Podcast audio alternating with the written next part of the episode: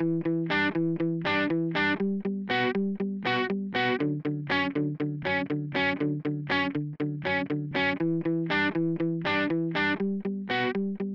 and welcome to season eight of our Fixing Healthcare podcast. I am one of your hosts, Jeremy Corr, also host of the popular New Books in Medicine podcast and CEO of Executive Podcast Solutions.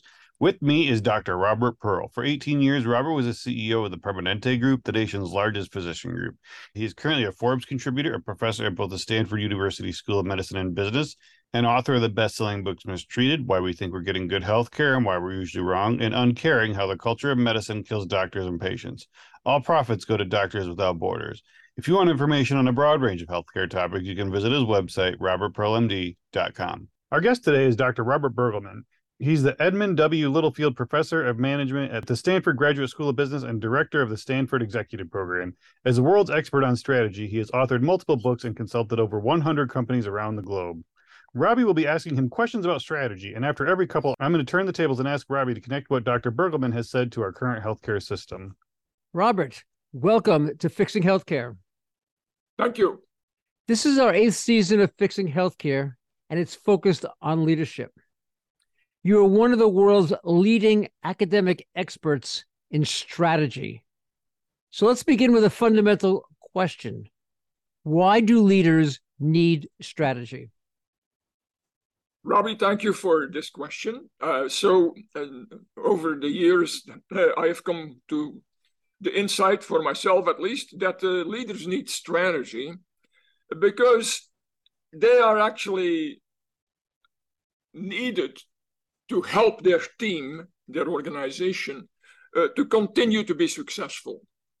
Now, uh, maybe I should say a few words about what I mean by strategy, because it's one thing to say you need it, but you also have to know what it actually is. And so, if that's okay, I can say a few words about that.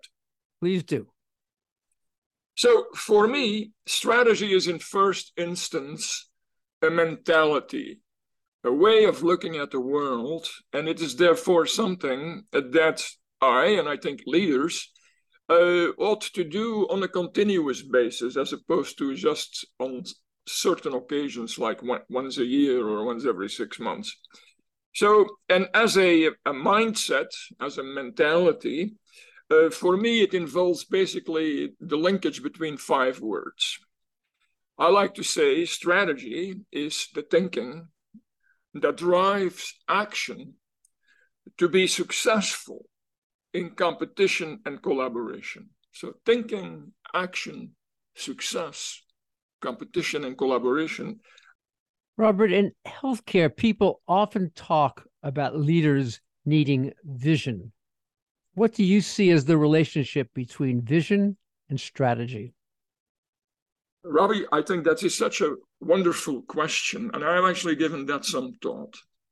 So, with vision, just like I did with strategy, I, I try to cast it in terms that everybody can understand. And so, for me, a vision means a future that we're going to try to make happen.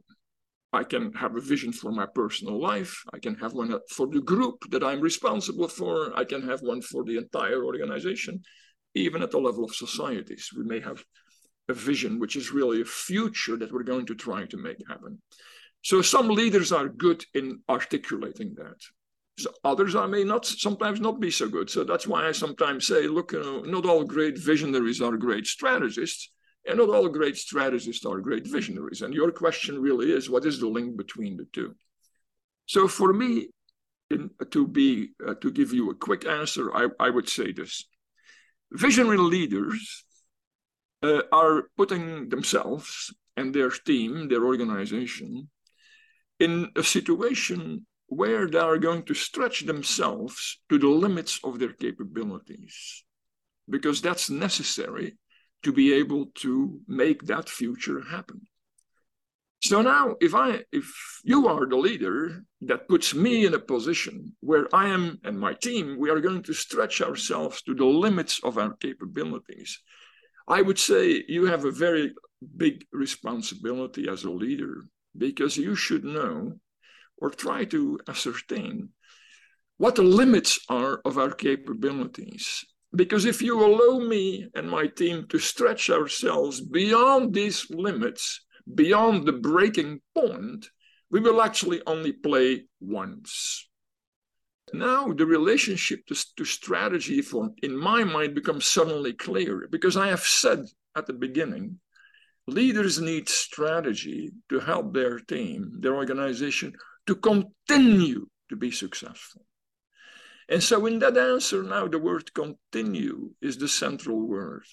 So the link between strategy and vision is that the strategist is going to be concerned with the forces that evolve over time, that change, that affect the capacity of the individual, the, the team, the organization to actually realize that vision.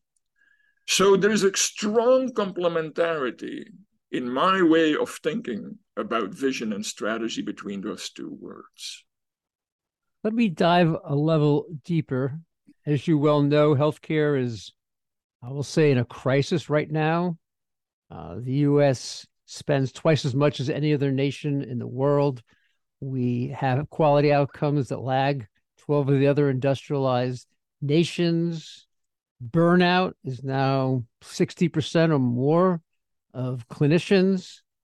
Do you think it's more important for leaders in healthcare to maximize what their organizations are currently doing or to push the frontier of what is possible today? Well, Robbie, I think my answer to that question is that both are important because being able to do well in what you are currently doing provides the resources and the wherewithal to be able to do what is going to be next, which may be a step function change. So the way I think about it is today, there is today a possibilities frontier in what you can do in relation to what you want to do. That is a function of the best technology that is currently available and the best way of organizing that is available.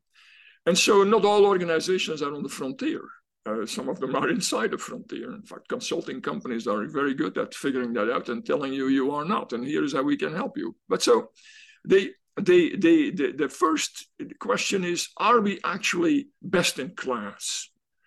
Are we on the current frontier that's defined by the current technology, best technology, best way of organizing? And of course, that, that frontier will in sort of in an incremental way evolve over time because it's not static. It, it keeps moving forward. But that's not enough.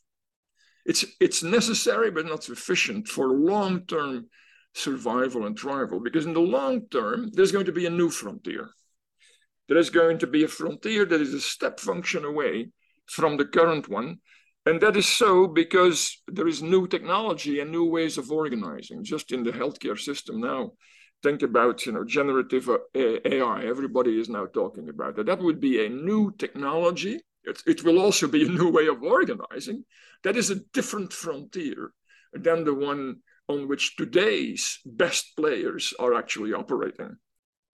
Robert talks about how leaders need to avoid stretching people too far until they break. We've talked many times about burnout on this podcast. Have leaders gone too far in what they've asked doctors and nurses to do?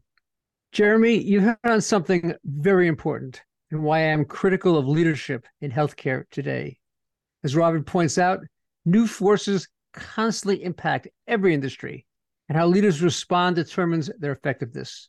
Over the past two decades, we've seen growing pressures on healthcare as hospitals consolidate and drive up costs. Drug companies use patent and legal maneuvers to extract exorbitant pricing and insurers have put in place prior authorization to limit medical expenditures. Each of these has negatively impacted doctors and nurses. But rather than finding ways to help clinicians using new technology and improved operational flow, leaders have just demanded more and more from people. Physicians feel like they are on a treadmill that is going ever faster, and those that haven't gotten off find themselves unable to keep up. As you point out, Robert, the world is changing quickly. The stock market's volatile. Inflation's a major problem. Maybe there's the great resignation among workers. How do leaders know when something new is a passing phase or a true strategic inflection point? You know, it's usually clear when the strategic inflection point is already there I actually call it a period of crisis. It's not a point, although it sort of sneaks up on us sometimes, uh, but it is really a period of crisis.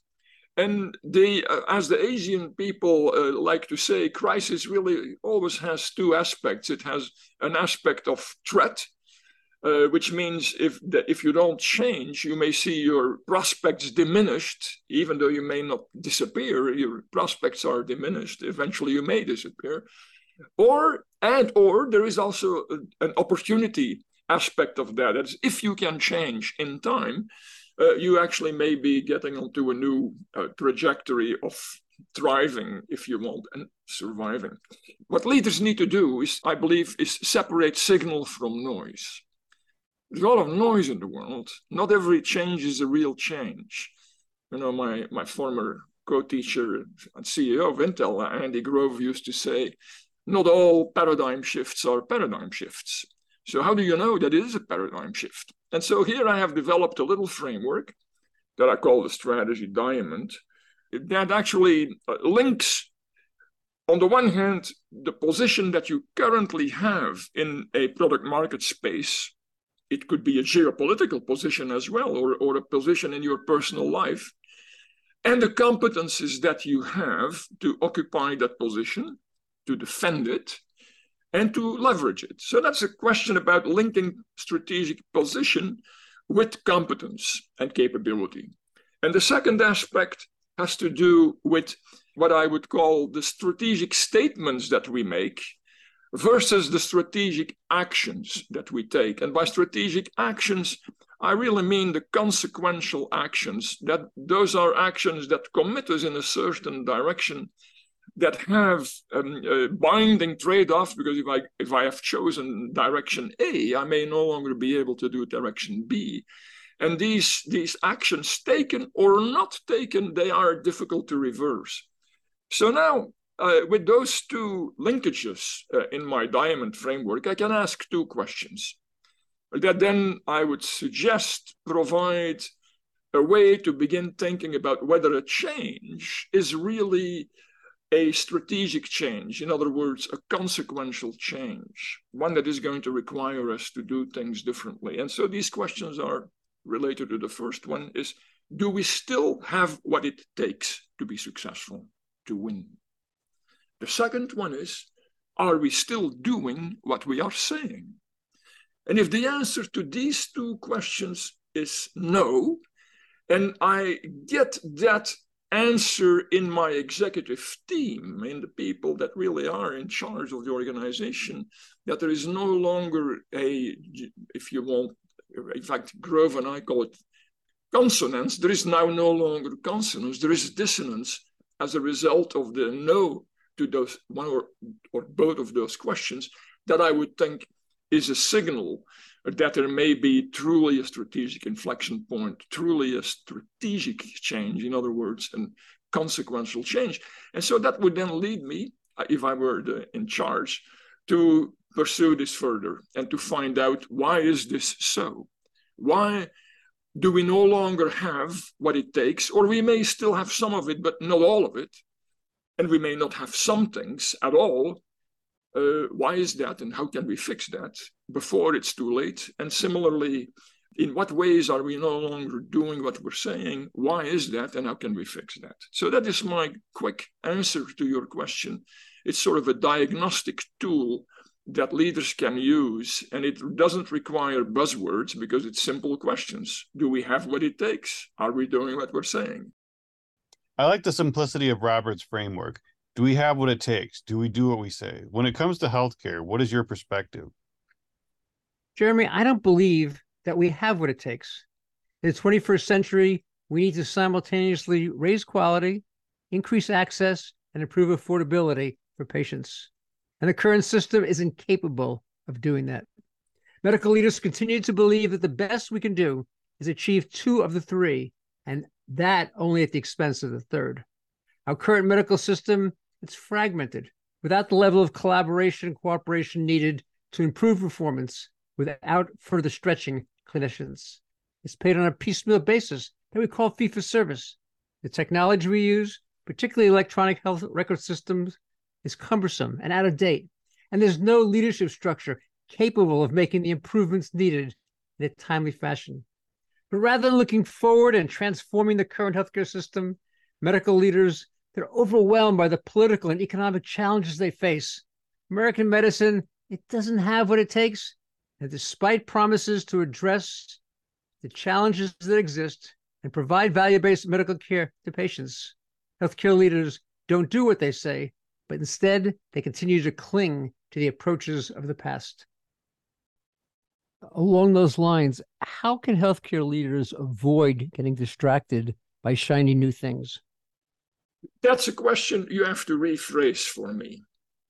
So, as you say, there's always something coming on the horizon, great promises about technology that will do amazing things for patients and save hours in the day and cure cancer. And yet, despite all of these multi million dollar entities coming into the healthcare world, we see very little progress in terms of prolonging life or curing many of the diseases that are designed to do. They all sound great. Uh, many of the AI applications of the past, we could say, were shiny things that sounded like they would revolutionize medicine, but they didn't turn out to be the case.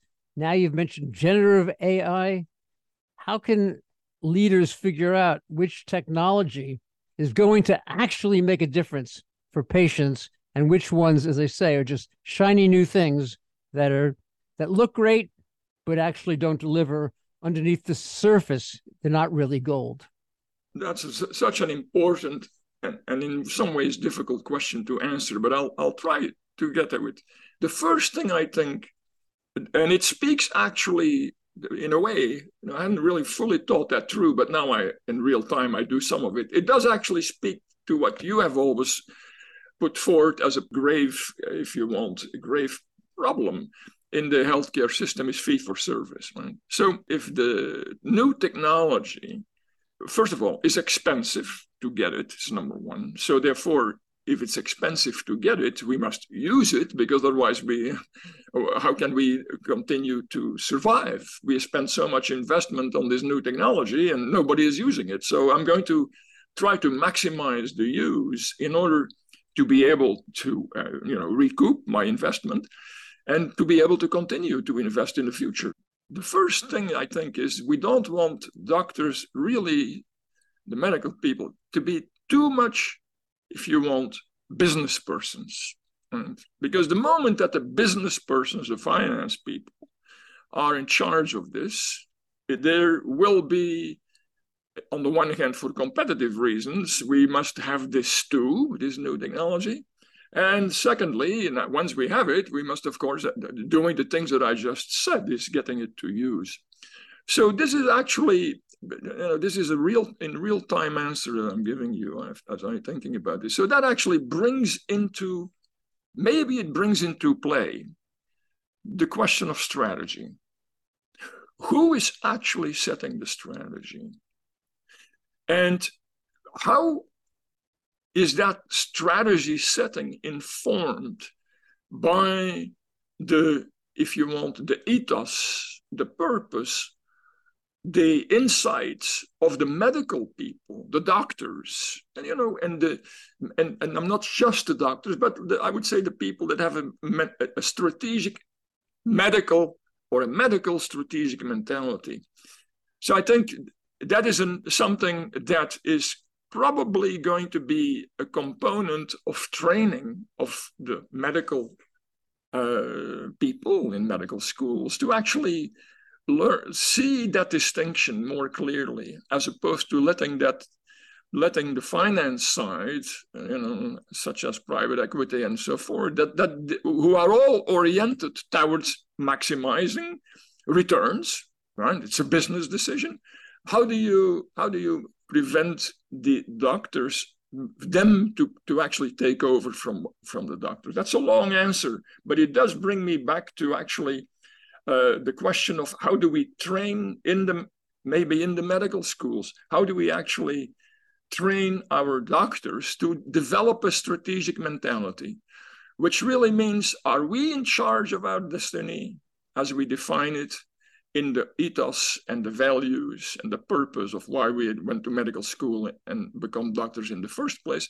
Or are we going to let this be replaced even more than it already is by a business, uh, you know, finance, maximize return, maximize profit orientation?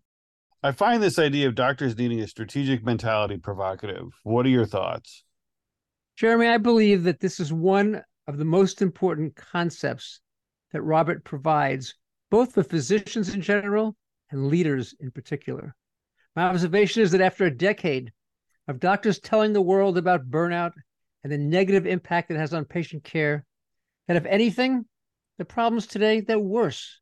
The solution isn't to yell louder, but to take a strategic mindset and set of action Rather than seeing ourselves as powerless, I believe we need to figure out how we can drive change. How can clinicians gain strategic control in order to move the thinking in that direction and away from some of the egregious financial type approaches that have compromised care? The business side it has its own logic. And if indeed there, there, there are large investments involved, it is not unreasonable if you want to be able to continue to survive to let the logic of business be a pretty important voice in those decisions. But what I am always trying to say is that if you're a real strategist, then you ask the question who is ahead in the situation? Right? Are we ahead of them or are they ahead of us? And so now the, the doctors increasingly face the challenge of even in the space where the business side has become relatively more important than it used to be, how the doctors can stay ahead of the finance people and be able to say, yes, you are right in some ways, but I'm going to show you why, from the strategic point of view, from the medical point of view, from the purpose, from the ethics, from what we are doing in the medical field, how in fact we must maybe do this different than just thinking about maximizing the returns. I, there is one thing that I have not yet said, but which I, is crucial in this situation. That is, so a strategic mindset, I think, always asks the question also in a situation where there is forces involved, right? And these forces are different if I look at my life personally versus if I'm running a group versus when I'm running an organization or even when I am the governor, the president of the United States or of China. The forces are different, but it is always a question about dependence versus influence. Hmm. So if my dependence is very high and my influence is low, I am subordinated. So in the situation where the finance folks get very, very, very influential, and we are therefore very, very dependent on them, we're going to be subordinated. And my, my challenge is how do I go from subordination? I don't want to go to dominance where I am but at least to interdependence. That is where I am dependent, but I've also a lot of influence. And so the doctors will have to learn, or the medical people will have to learn to understand first how, what are my dependencies, especially on the business side.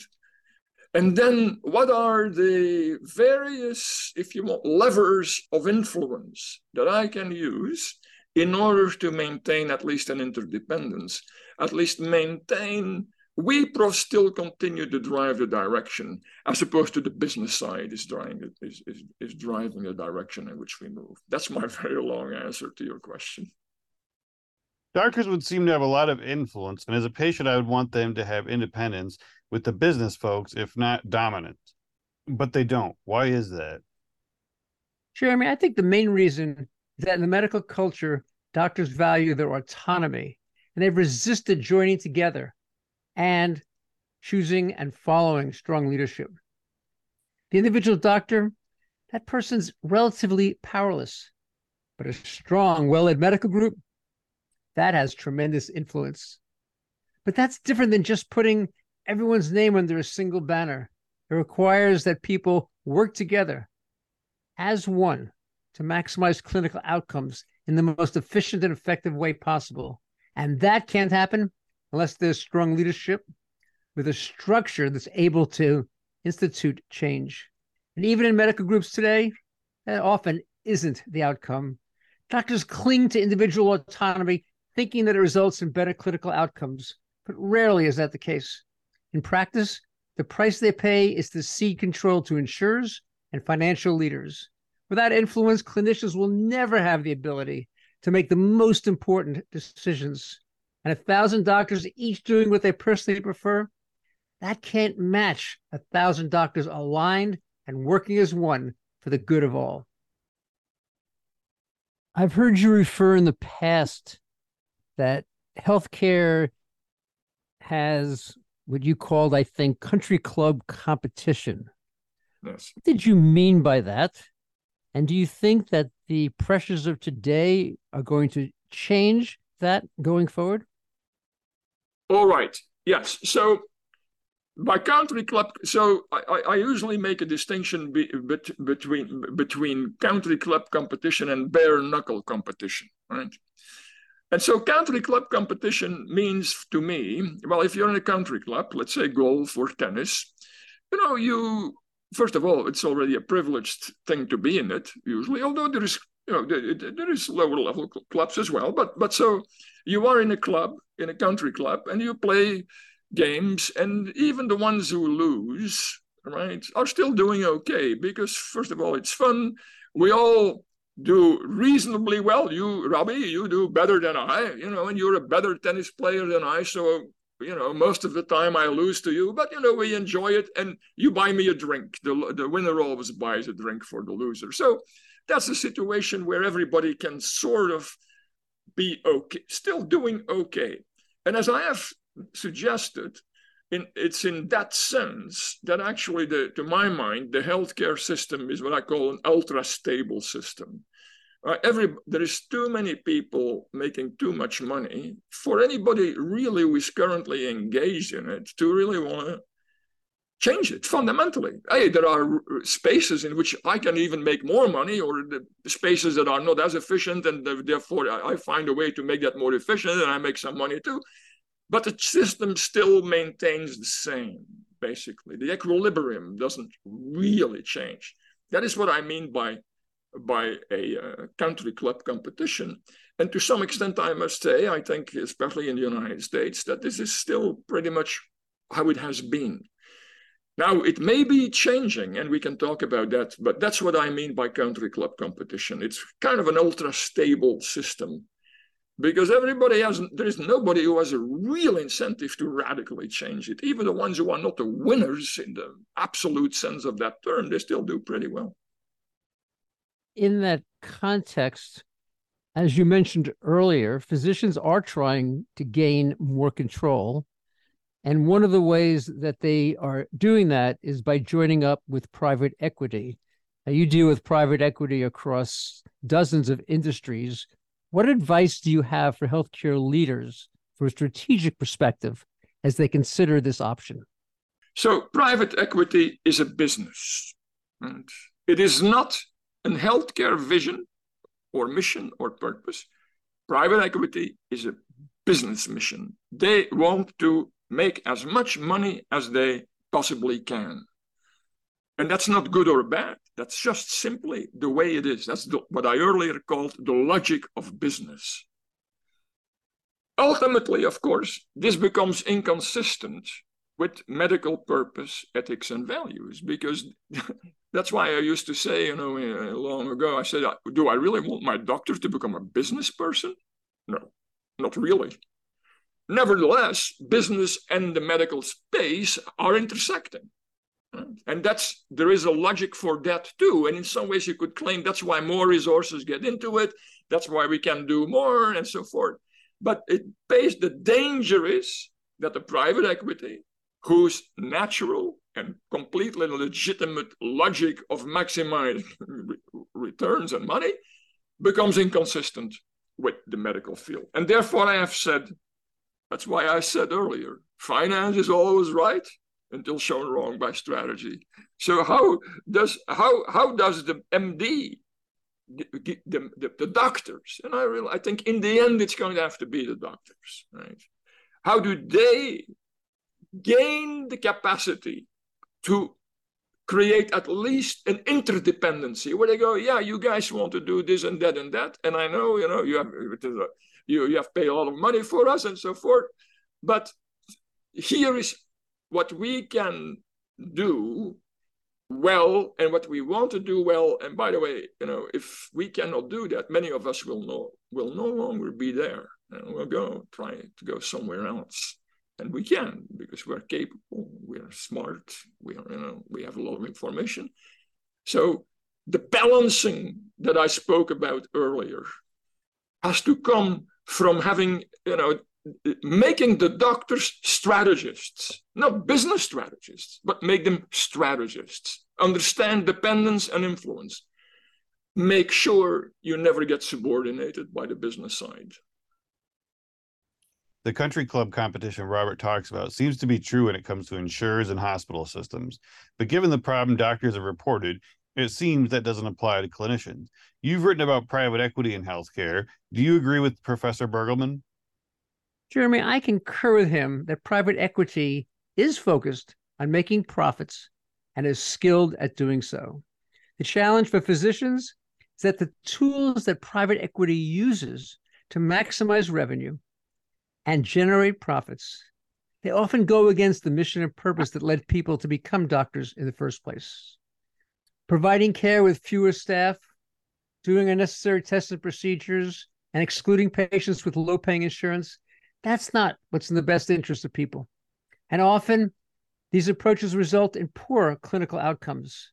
I see selling to private equity as a deal with the devil. It's not that you shouldn't work with private equity, but you must go into the deal with your eyes wide open. As long as everything goes well, you'll be glad. But when the financial expectations of private equity aren't being achieved, the pressure that private equity puts on you as a clinician It'll become problematic far more, I think, than even the pressure doctors are feeling today. And if the relationship ends abruptly, it's the doctors who could end up being left holding the bag. On this Fixing Healthcare podcast, one of our guests was Eric Topol, one of the leaders both in technology and healthcare, but as well as healthcare thinkers and in trying to address this question that you're grappling with, he talked about the need for physicians to form a union across the country. Do you have views as a leadership, as a strategic expert on whether joining a joining and forming a union is the right solution to the problem of not having the influence necessary to battle against the financial forces? You know, Robbie, this is a fantastic question, and I, I, I can make a recommendation. You know, I, I usually don't do that, but there is a wonderful book that was just writ, uh, published by Daron Acemoglu and Simon Johnson from MIT. Acemoglu is one of the leading economists of his generation, and it's called Power and Progress. And it, it goes, it's a thousand year uh, examination history of how technology has affected people and societies. And so, basic what they basically say, and I actually tend to agree with it, that AI, for instance, if we take that AI, is used often as an in order to increase average productivity. And how do you do that? Well, by eliminating labor. So, in to deal with with with that sort of situation, they recommend, and I agree with that, it's not a matter of you shouldn't use generative AI to replace people. You should uh, use generative AI to increase marginal productivity, which means you get people to do better and more than they currently are doing. You don't replace them, you just get them to do more. That's an increase, a real increase in productivity. And then you need a countervailing force. Because then the question becomes how are we going to divide the fruits of that new marginal productivity? And that is where they suggest that unions are actually important.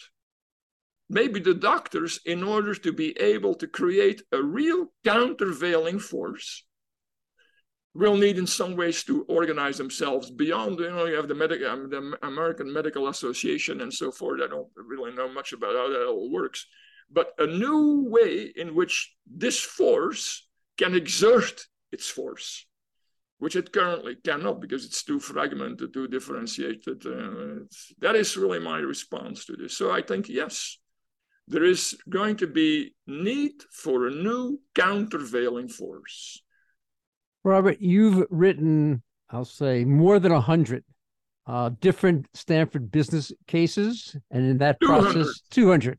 And that process, you've interviewed uh, two hundred leaders, uh, many of whom uh, span different industries.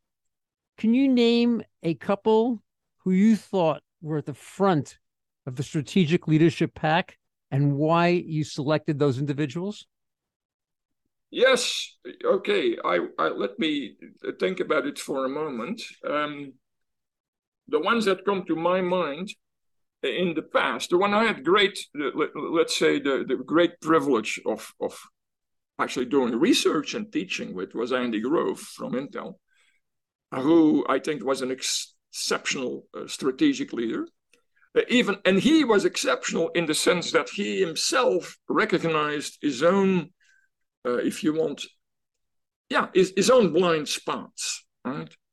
Uh, for instance, uh, you know, when he was asked in a large, large group of people in Mountain View, California, when when a, a historian at Harvard wrote a, a biography of him, he was asked by the publisher in front of 500 people, "What grade would you give yourself as CEO of Intel?" And he said B plus. And the publisher only a B plus. Why is that? And Andy said, well, I was able to get Intel to uh, exploit a very big opportunity, which is true. From when he was started, CEO was three billion. By the time he left, it was 27 billion. That was fantastic performance. But he said I was not able to get Intel on a new growth trajectory. And then she, it was a woman, she asked, well, and what grade do you give to the biographer? And Andy said B plus. and, and, the biographer asked why. He said because he left me off the hook. a, a, a, a lost opportunity. so, okay, so that's one example, and that's one that I know very well. Uh, today, I will. So, of course, Steve Jobs, in his own way, way, was. Although I think he was a greater visionary than strategist right? But that's okay. In the end, he did extremely well.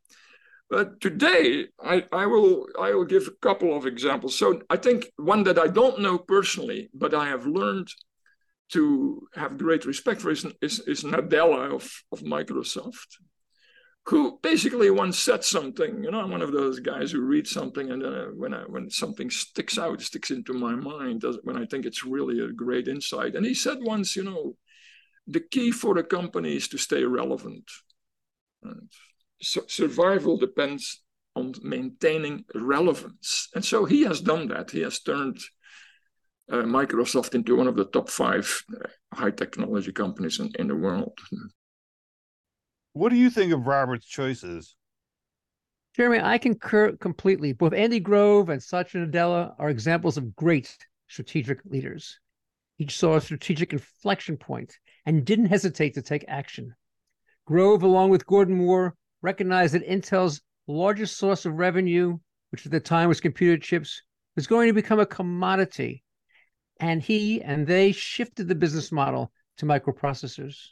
And Nadella could see the impact that generative AI would have on medical care and business overall, and acquired OpenAI and dozens of other AI companies to leapfrog Google and the other established players in the field.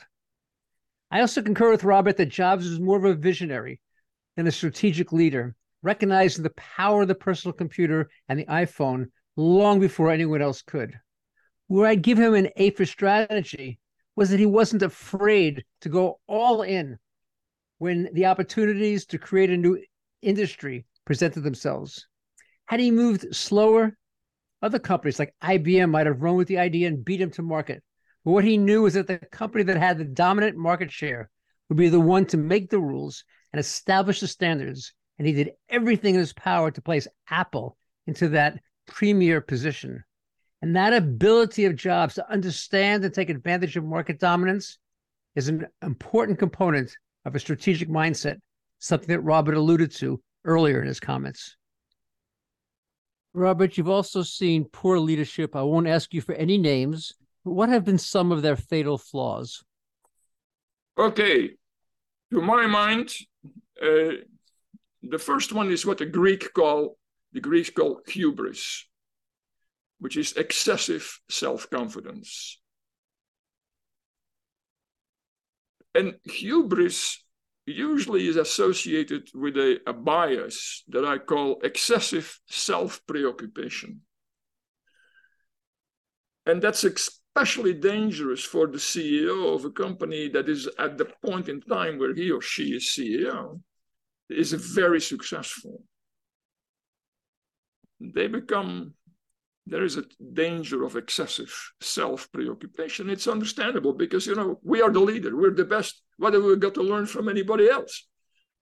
And so it becomes often quite internally focused as opposed to trying to continue to say, well, how are the other guys looking at the situation? I look at it in this way, but how are they looking at it? Maybe they're not as good as I, but at least I try to always continue to understand the dynamics in the situation. I think Another thing is that they, uh, as all these things are related to each other. But in my own work, I talk about about this uh, sort of the, I have a little framework that maps debate against capacity against capacity to to to uh, against capacity to to to, ch- to change and so some leaders have too little debate right? they shut people up or they have created a culture in which all the leaders basically do just their own thing and they don't challenge anybody else and they don't want to be challenged about anybody else right? so that's too little debate or at the other extreme where the only thing they do is debate and that's again again when you are very successful you may end up doing that because you know there is no external competition so to speak anyway so how do you stay on top of that curvilinear relationship? Not too little debate, but also not too much. That I think is what the, what the, what I have earlier meant. The strong leaders are able to do, you know, stay there and uh, at the top of the curve, and the ones who are not so good or end up maybe losing what they were good at is either too little or too much on that curve. From a strategic perspective, Robert, how should leaders in healthcare think differently than leaders in other industries, given that their decisions impact people's health and the risk of dying? We do want the medical people, and especially the doctors, to be good strategists. Right? And I didn't say business strategists because that's not necessary. I say strategists, which means how are we going to stay in control of our own destiny. And our destiny is informed by what we want to do as doctors the values, the norms, the purpose, the vision that we have for what it really means to take care of people. Right? And you know, prevent them from being sick, which like you you always did. You know, how do we do that? But for those who are sick, how do we deal with them you know, in the best possible way? That's a strategic, I would say, that's a strategic, that should be turned into a strategy question. That's number one. Uh, how, what does it mean to be a medical you know, professional strategist? What does that really mean?